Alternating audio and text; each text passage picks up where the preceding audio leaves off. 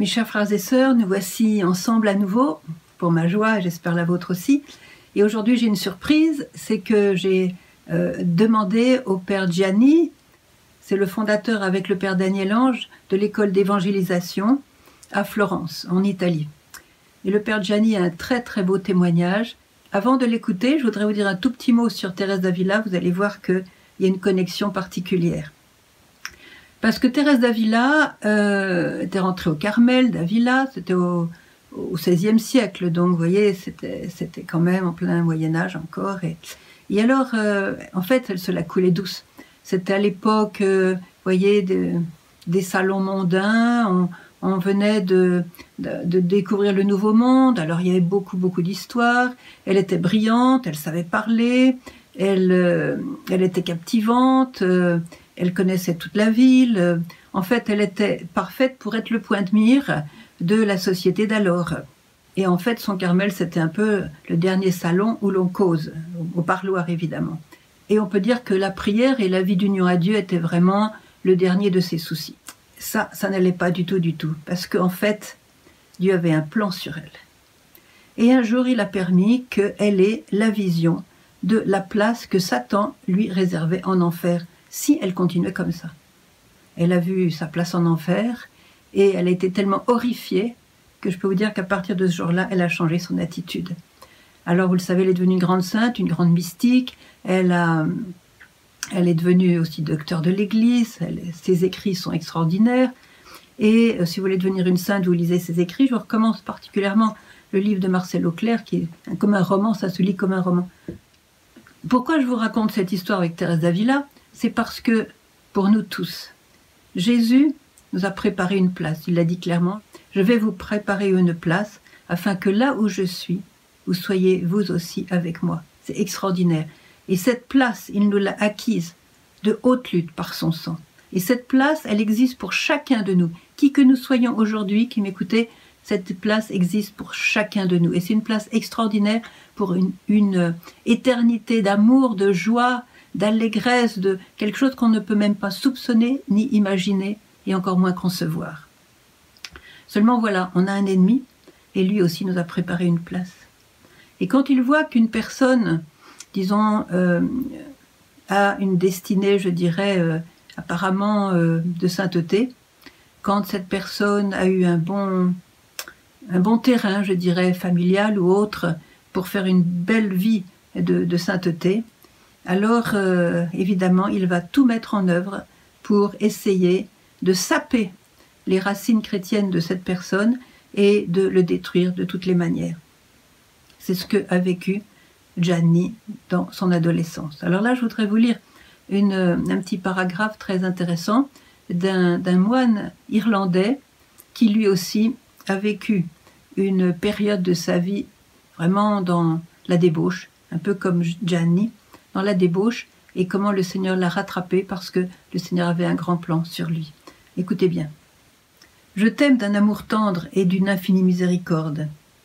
Et il y a longtemps que j'ai résolu dans mon cœur de te faire entièrement mien. Lorsque l'ennemi qui me hait et qui hait tous ceux que j'aime a vu que mon amour te préparait à t'unir à moi, il s'est mis à te corrompre par tous les moyens à sa disposition.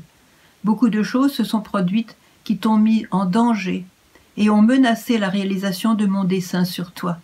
Ma mère, cependant, sachant mon amour particulier à ton égard, et aimant tous ceux que j'aime, a intercédé pour toi, et plaidé ta cause, jusqu'à ce que finalement mon infinie miséricorde prévale sur les iniquités du mauvais et sur ses plans visant à te détruire et à t'emmener en enfer.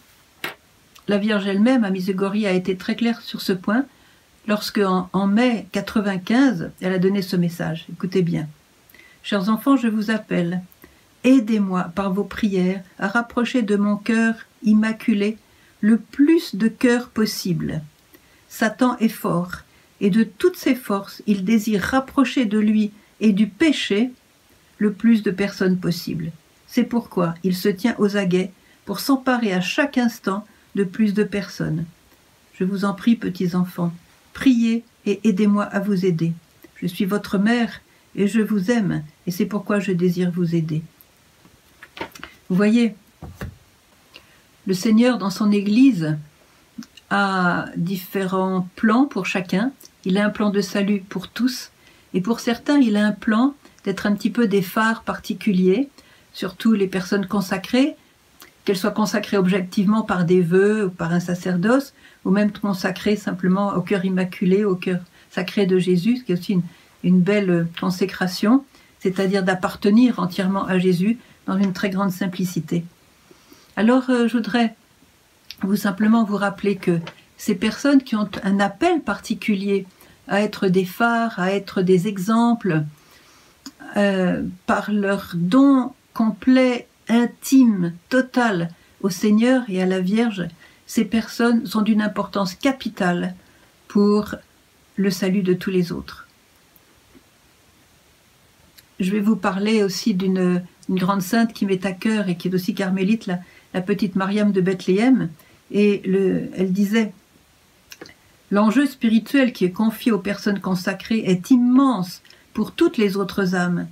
Si dans une ville, même complètement pervertie, je trouve une âme, une seule âme, fidèle à ses voeux, je sauverai la ville entière. Vous voyez l'enjeu incroyable qui repose sur une seule âme, qui est fidèle à ses voeux, qui est fidèle à Dieu. Et ça, c'est le rôle de ceux qui ont un appel particulier hein, euh, à se donner à Dieu dans, dans, une vie vraiment toute donnée à lui. Et en fait, c'est l'appel par le baptême. Nous sommes tous appelés à être complètement donnés à Dieu. Et certains sont mis à part en quelque sorte. Voyez, une mise à part du monde pour être ces personnes-là consacrées. Et ce sont comme des paratonnerres qui attirent, je dirais, le feu de Dieu sur la terre. Il faut que ces paratonnerres soient fidèles. Vous verrez dans le témoignage que va nous donner Gianni, le père Gianni, euh, un élément très important, c'est la présence de sa mère, la foi de sa mère, la foi extraordinaire de sa mère et l'amour qu'elle a eu pour lui et combien elle a lutté quand elle a vu qu'il s'égarait complètement, quand elle a vu qu'il se perdait, elle a vu venir la perte de son âme, elle voyait bien qu'il suivait un très très mauvais chemin et que l'ennemi l'avait pris par le collet et qu'il l'emmenait par des chemins euh, vraiment désastreux. Le témoignage que vous donne le père Gianni, je vous préviens, ça a pris des minutes et il a donné la version épurée, je dirais. Hein. Et c'est bien parce que c'est pas la peine de, de décrire le mal. Quand on décrit le mal, on fait, euh, voyez, Satan est tout content. Euh, ah, ils sont en train de parler de mes victoires, de, de ce que j'ai fait, de mes œuvres. Waouh, il est tout content. Donc c'est pas la peine de détailler tout le mal qu'on a pu faire dans le, dans le passé. Comme dit la petite Mariam aussi, c'est pas la peine d'aller chercher le mal, d'aller retrouver le mal dans les poubelles lorsque Dieu a pardonné, le Dieu, lorsque Dieu a pardonné et qu'il a lavé de son sang tous les péchés qu'on a pu faire. Alors le, le gros, la grosse peau de banane aujourd'hui, c'est de trouver normal de vivre dans le péché, même dans le péché mortel. Comme si Satan n'existait pas et comme si Satan n'avait pas un plan aussi pour nous. Et on ne se rend pas compte, surtout parmi les jeunes qui malheureusement ont hérité d'une société qu'on leur a fournie, c'est pas de leur faute. Ce n'est pas, ce n'est pas eux, ces jeunes, qui ont créé cette société de consommation, cette société absolument matérialiste et athée. C'est pas eux, c'est nous, les parents, les adultes. Donc la grosse peau de banane, c'est que Satan fait croire qu'il n'existe pas et que donc même dans le péché le plus abominable, le plus horrible, tout va bien, tout va bien, on fait comme tout le monde et on est dans une inconscience assez euh, dangereuse, très très dangereuse, parce que Satan existe. Je me souviens, je vais vous raconter ce petit épisode. Je vais essayer d'être courte parce que j'ai déjà trop parlé. C'était à Parelmonial en 1976. Il y avait un grand rassemblement à Parelmonial avec la communauté Emmanuel à laquelle j'appartenais. Et on m'avait demandé de faire une conférence sur le renouveau charismatique, sur l'Esprit Saint. Et puis il y avait un, jeune homme dans cette communauté, dans ce groupe de prière plus exactement, qui était assez nouveau et qui était chargé des chants. Il était le chantre. Voilà, Eric. Et euh, donc je fais mon, ma conférence, tout se passe bien. Et puis après, il vient vers moi en disant Tu sais, Emmanuel, j'étais pas encore sur Emmanuel, j'étais pas encore rentré à la communauté. Tu sais, Emmanuel, ton, ta conférence était vraiment super. Tu as eu vraiment, vraiment beaucoup de, de bonnes idées. Ça a été vraiment pour nous très, très bien. Mais alors, pourquoi est-ce que tu as parlé de Satan? Tu devrais comprendre quand même que ces choses-là, ça n'existe pas. C'est des vieilles choses qu'on nous, qu'on nous rabâche maintenant, mais c'est ridicule, ça n'existe pas. C'est ça, ça gâché. En fait, ta conférence, c'est vraiment dommage. Je suis désolée pour toi. Je te le dis franchement. Alors je lui ai dit, écoute, Eric, soit tu as raison et Satan n'existe pas, soit c'est moi qui ai raison, Satan existe. Je signale que c'est quand même la pensée de l'Église. Voilà. Et que l'Évangile en parle aussi. Jésus n'est quand même pas idiot. S'il parle de Satan, c'est qu'il existe. Alors je te propose de faire quelque chose tous les deux. Toi, tu vas prier pour moi afin que toute lumière me soit donnée et que je puisse dire la vérité. Et puis moi, je vais prier pour toi pour que toute lumière te soit donnée. Et puis on se retrouve bientôt on verra les lumières qu'on a reçues. D'accord? Alors il s'en va. Moi, j'ai prié comme une malade pour que le Seigneur lui révèle ben, l'existence de Satan parce que on ne peut pas être très catholique et évincer cette réalité de Satan qui euh, nous tente et qui veut nous mettre chez lui, c'est-à-dire en enfer, et l'enfer est éternel. Donc c'est important. Alors euh, j'ai prié vraiment pour que la lumière lui soit donnée. Quelques heures plus tard, je vois mon Eric courir vers moi, complètement bouleversé, euh, hors de lui, et il me dit Arrête, arrête, arrête de prier, j'ai compris, je l'ai vu. Il avait vu Satan. Je ne pensais pas que ma prière allait faire cet effet, mais ça a été radical pour lui, voyez. Il l'a vu peux raconter d'autres phénomènes comme ça, bien sûr, mais je voudrais insister, avant de passer le, micro à Gianni, je voudrais insister sur le rôle de sa mère et combien le sacrifice, la vie de sacrifice de sa mère, sa confiance éperdue, je dirais, en Dieu qui allait sauver son fils. Ses, ses, ses veilles, ses prières, ses jeûnes, ses sacrifices ont obtenu la conversion de son fils, un peu comme Sainte Monique avec euh, Agostino, et j'espère que Gianni sera aussi un saint, comme Agostino, comme Saint Augustin. Alors maintenant, Gianni, je vais te passer le micro, et je suis vraiment contente de le faire, parce que tu fais partie de ces êtres qui ont été marqués par Dieu dès l'enfance, et qui euh, sont tombés très très très bas, mais qui sont des, je dirais, des rescapés de la bonté de Dieu, de la miséricorde de Dieu. Et ça, c'est magnifique. Alors tu vas donner beaucoup d'espoir aux parents qui ont des adolescents ou des jeunes qui vont de travers. Euh, tu vas donner beaucoup d'espoir à, d'autres jeunes qui sont désespérés des ténèbres dans lesquelles ils, nagent. Et tu vas donner beaucoup d'espoir à tous ceux qui aiment le Seigneur et qui vont être renforcés dans leur intercession pour tous ceux qui aujourd'hui marchent dans les ténèbres et courent vers l'abîme. Voilà, tu n'es pas tombé dans l'abîme et tu es ressuscité et maintenant grâce à ton témoignage, tu touches des milliers de personnes. Et je dis gloire à Dieu, gloire à Dieu pour toi. Voilà, à toi. Bonjour, bonjour, bonjour, bonjour.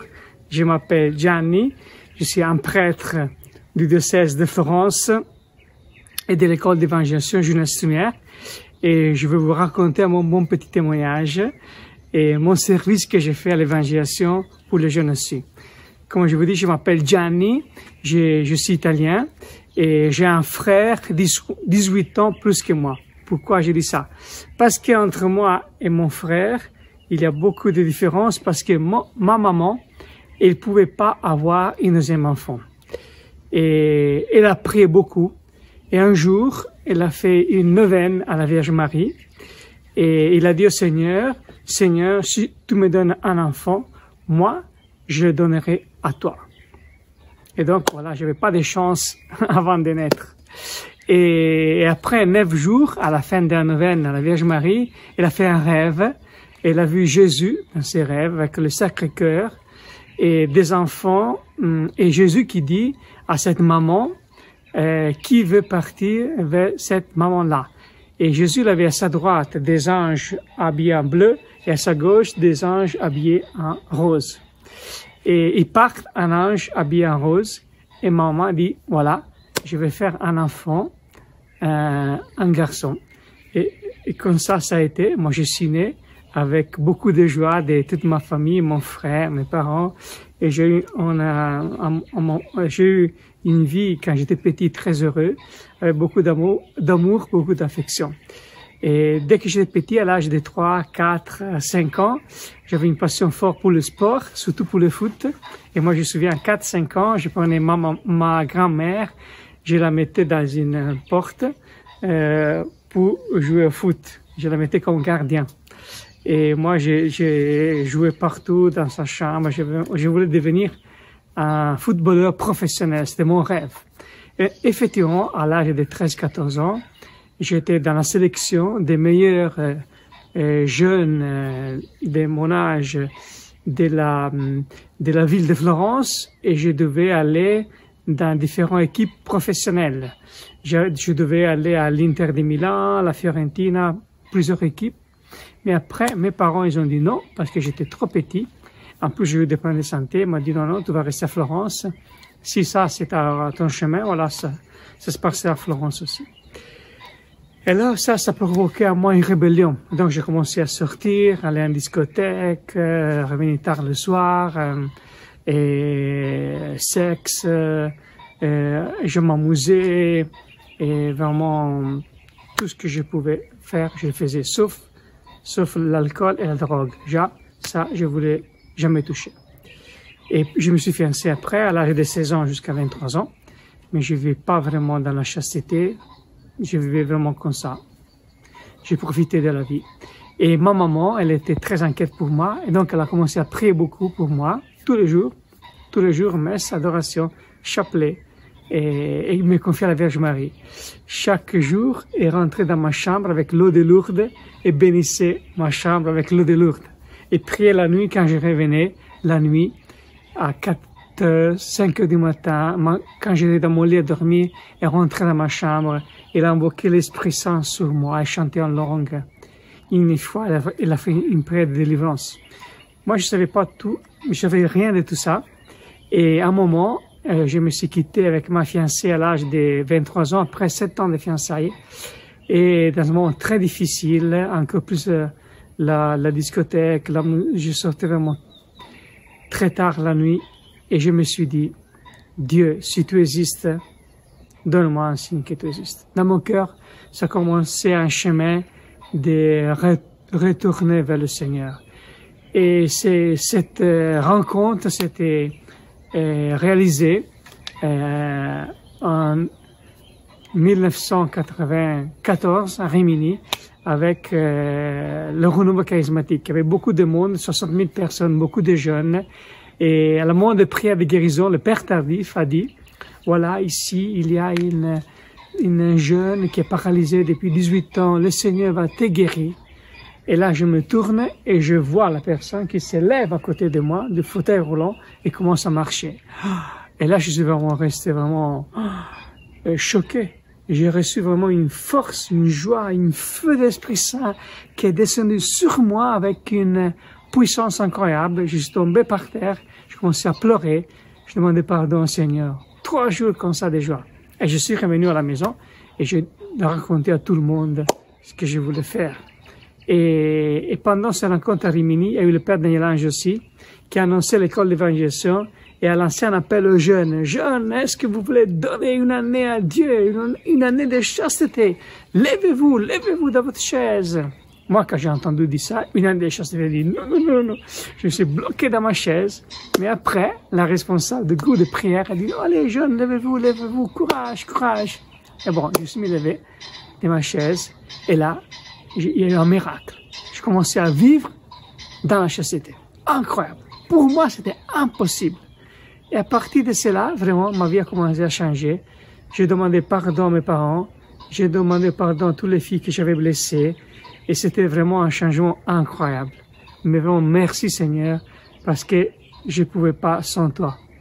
Et, au fur et à mesure que mon chemin des fois avançait, je me posais une question. Seigneur, qu'est-ce que tu veux de moi? Tout, mais prêtre, non. Absolument pas. Je fais tout ce que tu veux, mais pas ça. Alors, je suis parti, voilà, à Jeunesse Soumière. J'ai donné un an de ma vie à Jeunesse Soumière. Après d'un an, c'est devenu trois. Et après, c'est devenu de l'ancienne école Jeunesse Soumière en Italie. Je suis revenu en 2001. J'ai commencé à faire des missions, de, de regrouper des jeunes, à commencer un groupe de prière, d'évangélisation. Et on a commencé l'évangélisation des rues en 2003-2004. Rimini, Riccione, on a fait beaucoup de missions des plages avec nos horizons beatitude, etc. Et pendant une de ces missions-là, euh, j'ai rencontré beaucoup de jeunes, j'ai amené une fille dans l'église d'avant Jésus, un Saint-Sacrement, Et j'ai dit, Jésus, maintenant c'est à toi. Et cette fille a fait une expérience fulgurante de l'amour de Dieu. Et après, j'ai dit, voilà, maintenant je vais la porter dans un prêtre pour la confesser. Mais malheureusement, dans l'église, il n'y avait pas de prêtre. J'ai dit, ah, Seigneur, comment c'est possible? Il n'y a pas un prêtre. Et à ce moment-là, j'entends dans mon cœur une voix du Seigneur qui me dit, mais moi, j'appelais toi, Johnny. Ah, et là, ça m'a vraiment touché. Il y a une parole de Jérémie qui dit, Seigneur, tu m'as séduit et moi, je me suis laissé séduire de toi. C'est un mot fort pour le Seigneur. J'ai dit, OK, Seigneur, je vie à toi. Et donc, je, suis allé dire ça à l'évêque. J'ai dit, voilà, je vais être un prêtre de rue, l'évangélisation des rues, etc. Elle dit, très bien, tu rentres au séminaire, tu rentres au séminaire. Je suis rentré au séminaire, figurez-vous, le 5 octobre. Et c'est très important parce que le 5 octobre, c'est la fête de Sœur Kowalska. Et mon père, il est parti vers le Seigneur. Il est parti au ciel le 1er octobre, la petite Thérèse, le dimanche à 15 heures. Ça, c'est très important parce que moi, je dis au Seigneur, Seigneur, si tu m'appelles, je te demande le dernier signe, je donne ma vie à toi, mais je veux que mon Père va au ciel. Et donne-moi un signe que mon Père va au ciel, qui part vers toi le dimanche à 15 heures. Eh bien, mon papa, il est mort le 1er octobre, Petite Thérèse, dimanche à 15 heures, l'heure de la miséricorde. Et moi, je suis rentré au séminaire le 5 Sœur Faustina et je suis devenu prêtre le 11 avril 2010, année sacerdotale, dimanche de Divine Miséricorde. Incroyable, parce que, je dis ça, parce que ma famille, de la part de ma maman, elle est consacrée au Sacré-Cœur de Jésus de génération en génération. Et tous les jours, à 15 heures, en famille, on priait la Divine Miséricorde, la petite prière de Sœur Faustina Kowalska. Et ça, c'est vraiment incroyable. Et depuis, voilà, dix ans, je suis prêtre. Ça fait dix ans cette année, je suis prêtre. Et je suis très content d'être prêtre au service de l'évangélisation, au service des jeunes du monde entier à travers Jeunesse Seigneur. Et je lance un appel aussi à toi, jeune, qui tu écoutes ce petit témoignage. Si tu sens dans ton cœur l'appel à évangéliser, bien donne une année à Dieu. Au mieux, c'est Dieu qui donne une année à toi pour transfigurer ta vie, pour changer ta vie et faire de toi un missionnaire de feu. Aujourd'hui, on a besoin des missionnaires de feu. Et toi, tu peux être un jeune qui peut témoigner auprès des jeunes vraiment la joie de Christ ressuscité. Et voilà, merci d'avoir écouté. Et je vous donne ma bénédiction, au mieux la bénédiction du Seigneur. Et le Seigneur soit avec vous. Et vous, il vous bénisse, Dieu Tout-Puissant, le Père, le Fils et le Saint-Esprit. Amen. Le Christ est ressuscité. Il est vraiment ressuscité. Amen. Alléluia.